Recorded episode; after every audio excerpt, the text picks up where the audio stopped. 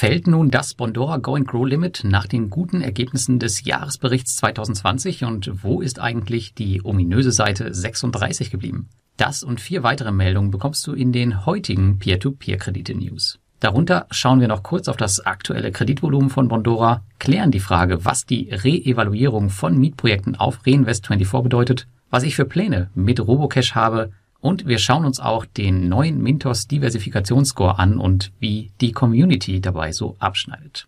Alle Informationen, die du jetzt gleich hörst, sind zur weiteren Recherche wie immer auch nochmal im Blogartikel verlinkt, den du in den Show Notes findest. Wenn dir das Format gefällt, dann abonniere schon jetzt meine Kanäle, like sie und kommentiere auch gerne, um eine kleine Diskussion zu starten. Und jetzt viel Spaß. Und starten wollen wir mit Reinvest24, denn wer hier investiert ist, der bekam in der letzten Woche Mails zu verschiedenen Projekten, denn hier werden die Mieten in den nächsten drei Monaten geringfügig gesenkt. Grund dafür ist eine neue Evaluierung einiger Projekte, die natürlich auch irgendwie bezahlt werden muss. Die Kosten dafür sind nicht dramatisch und betragen nur ein paar Prozente und werden vermutlich durch eine höhere Bewertung der Immobilien wieder reingeholt. So berichtete man es zumindest in einem Video, welches extra dafür aus einer Immobilie gedreht wurde und dort erklärt CEO Tunnel Oro nochmal, warum das Ganze gemacht wurde. Und ähm, das ist passiert, um halt den Wert der Immobilien jetzt, nachdem die Krise ein bisschen abgeklungen ist, nochmal neu zu bewerten. In den letzten Wochen habe ich mir ebenfalls überlegt, wie ich mit Reinvest24 weitermachen möchte. Denn ich habe sie im Zuge der Corona-Krise aufgrund des jungen Unternehmensalters und der Tatsache, dass viele Projekte auch auf Ibo Estates sind, rausgeworfen. Die Entscheidung ist nun gefallen und es wird tatsächlich die erste Rückkehr einer P2P-Plattform in mein Portfolio geben. Jedoch werde ich ausschließlich in Mietobjekte investieren, die oftmals nicht auf Ibo Estate zu finden sind. Für die Kredite nutze ich weiterhin hauptsächlich Estate Guru und in Maßen ein bisschen Ivo Estate.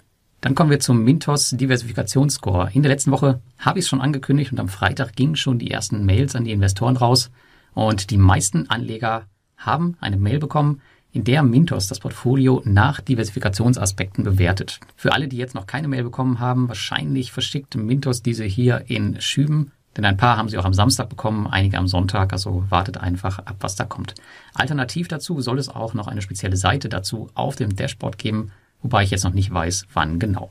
Die Portfolios der Anleger von Mintos wurden auf fünf verschiedene Kriterien hin überprüft und je nachdem, wie gut man diese Kriterien halt getroffen hat, hat man einen entsprechenden Score.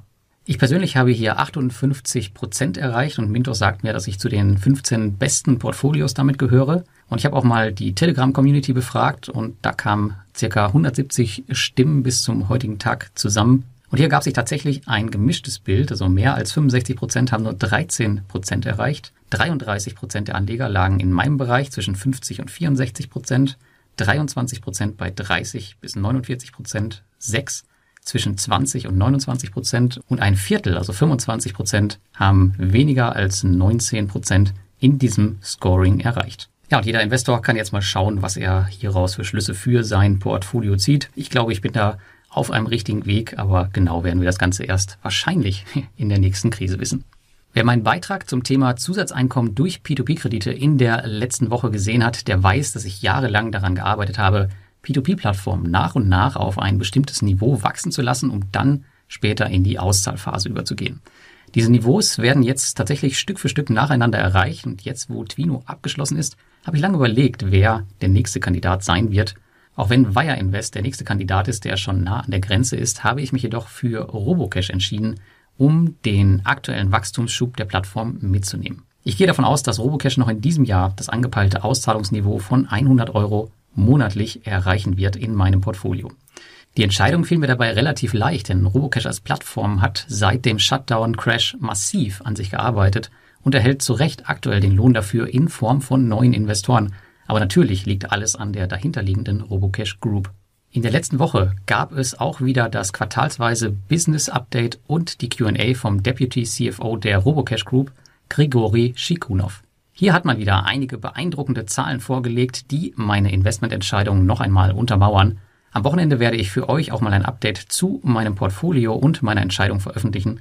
Das letzte Update zur Plattform erschien auf meinem Blog tatsächlich schon im Jahre 2018. Es ist also mal wieder Zeit, ein bisschen neue Zahlen zu liefern. Und nun kommen wir zu Bondora. Wie schon in der Vorwoche angekündigt, war die Veröffentlichung des Bondora Geschäftsberichts 2020 wohl die News schlechthin der letzten Woche. Mit wirklich beeindruckenden Zahlen, wir reden hier von fast 50% Gewinnsteigerung und fast 70% Eigenkapitalquote, aus dem Jahr 2020 legt Bondora die Messlatte für die Konkurrenz hier ziemlich hoch. 2021 will man sich nun wieder auf Wachstum konzentrieren. Es soll einen neuen Markteintritt und auch ein neues Produkt geben, wo aber noch keiner weiß, worum es sich dabei wirklich genau handelt.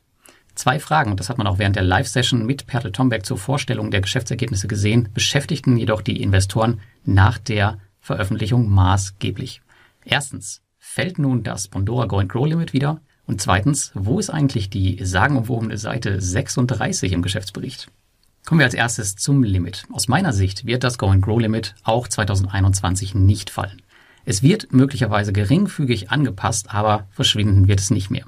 Wenn wir uns anschauen, wie viele Kunden pro Monat neu auf die Plattform kommen, ich glaube, das sind so zwischen 3 und 4.000, und wie auf der anderen Seite die Steigerung der neuen Kredite läuft, passt das einfach nicht zusammen. Das ist natürlich nur meine Meinung sollte es hier Änderungen geben, dann werde ich euch darüber in meinen News informieren. Investoren fiel zudem während der Live-Session auf, dass die Seite 36 im Geschäftsbericht fehlt. Hierbei geht es um die Bestätigung der Wirtschaftsprüfungsgesellschaft, in Bondoras Fall die KPMG, und deren abschließende Kommentare. In der Live-Session sagte CEO Pertel Tomberg, man sei sich nicht sicher, ob man dieses Dokument wirklich veröffentlichen dürfte.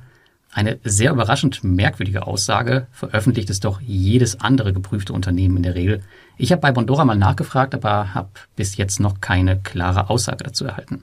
Abgesehen von der Tatsache mit der Seite 36 sehe ich mein Investment hier allerdings nach den Ergebnissen bestätigt und werde meine Position auch 2021 halten und gegebenenfalls sogar hier und da ein bisschen ausbauen im Rahmen der aktuellen Möglichkeiten.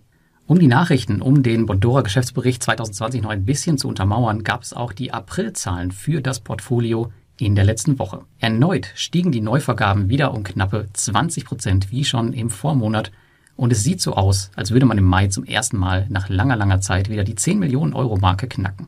Die Neuvergaben kamen wieder ausschließlich aus Estland und Finnland. Aber auch in Spanien bereitet man sich auf einen Neustart vor. Wann dieser erfolgen wird, das ist jedoch noch nicht bekannt. Spannend übrigens war diesmal, dass Bondora auch einige Statistiken zu den Kreditnehmern mitlieferte. Vor allem das Durchschnittseinkommen der Kreditnehmer aus Estland und Finnland, obwohl quasi Nachbarn, klafft hier enorm auseinander. So verdient der durchschnittliche estnische Kreditnehmer aktuell nur 1520 Euro, während man in Finnland 3247 Euro verdient.